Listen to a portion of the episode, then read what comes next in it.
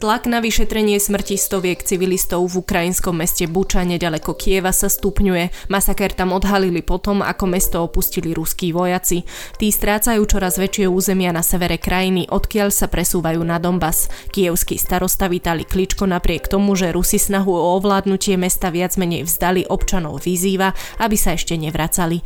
Počúvate ukrajinský spravodaj zhrnutie toho najdôležitejšieho zdiania na Ukrajine. Toto je súhrn útorka 5. apríla. Ja som Nikola Šuliková Bajanová a správy spísal Matúš Krčmárik.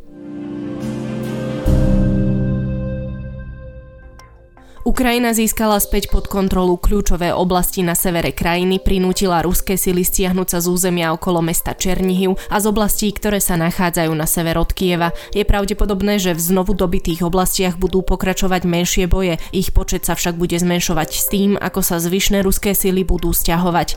Mnoho stiahujúcich sa ruských jednotiek sa bude musieť pravdepodobne prezbrojiť predtým, než sa presunú na východ Ukrajiny.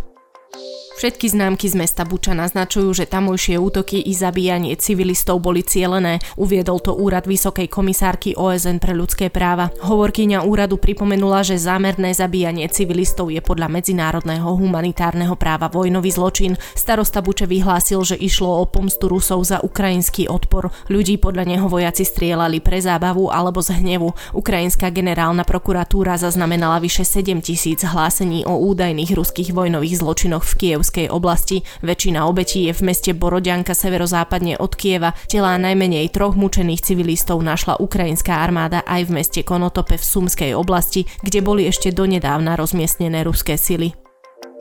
Prezident Volodymyr Zelenský sa vo videoodkaze zaviazal, že vojnoví zločinci budú postavení pred spravodlivosť. Ukrajina podľa jeho slov pracuje s Európskou úniou a Medzinárodným trestným súdom v holandskom Hágu na tom, aby zaistili, že vojnové zločiny v Buči a ďalších ukrajinských mestách budú úplne vyšetrené. O svojej ceste do Irpine a Buče povedal, že tieto mestá sú skrátka zničené. Obáva sa, že ruskí vojaci sa teraz snažia zakryť stopy po svojich zločinoch. Osobné stretnutie s ruským prezidentom Vladimírom Putinom je na teraz podľa jeho slov nepravdepodobné. Dodal, že viesť ďalšie rozhovory s Ruskom je náročné, ale iná možnosť neexistuje. Zelenský tiež povedal, že maďarský premiér Viktor Orbán si bude musieť vybrať medzi Moskvou a iným svetom. Cez víkend Orbán pridal Zelenského na svoj zoznam prekonaných oponentov, ktorých porazil vo svojom víkendovom volebnom víťazstve.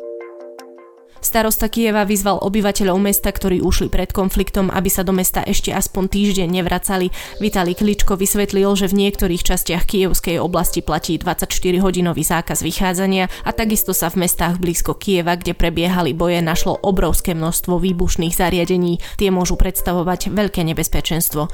Tiež povedal, že sa nedá vylúčiť ani možnosť raketovej palby. Od začiatku ruskej invázie prišlo na Ukrajine o život 18 novinárov a novinárok, ďalších 13 bolo zranených, 8 unesených alebo uväznených. Obeťami zločinov sa stali novinári z 11 štátov vrátane Ukrajiny.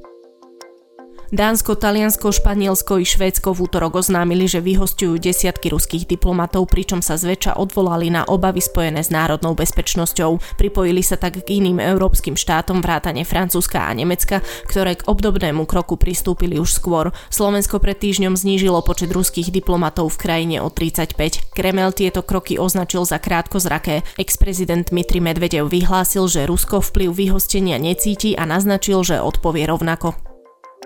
Spolupráca s Ruskom pod vládou prezidenta Putina v podobe, ako prebiehala v uplynulých rokoch, už nie je viac možná, uviedol to nemecký prezident Frank-Walter Steinmeier.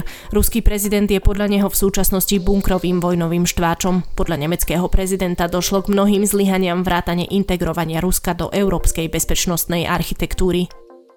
Moldavská premiérka Natalia Gavrilitová žiada o pomoc s prílevom ľudí utekajúcich pred vojnou zo susednej Ukrajiny. Na konferencii v Berlíne uviedla, že Moldavsko je hostiteľskou krajinou približne 100 tisíc ukrajinských utečencov. Je to približne štvrtina z tých, ktorí od februára prekročili moldavsko-ukrajinské hranice. Ich príchod je podľa premiérky jednou z najväčších víziev, akým moldavská vláda čelila za posledné 3 ročia.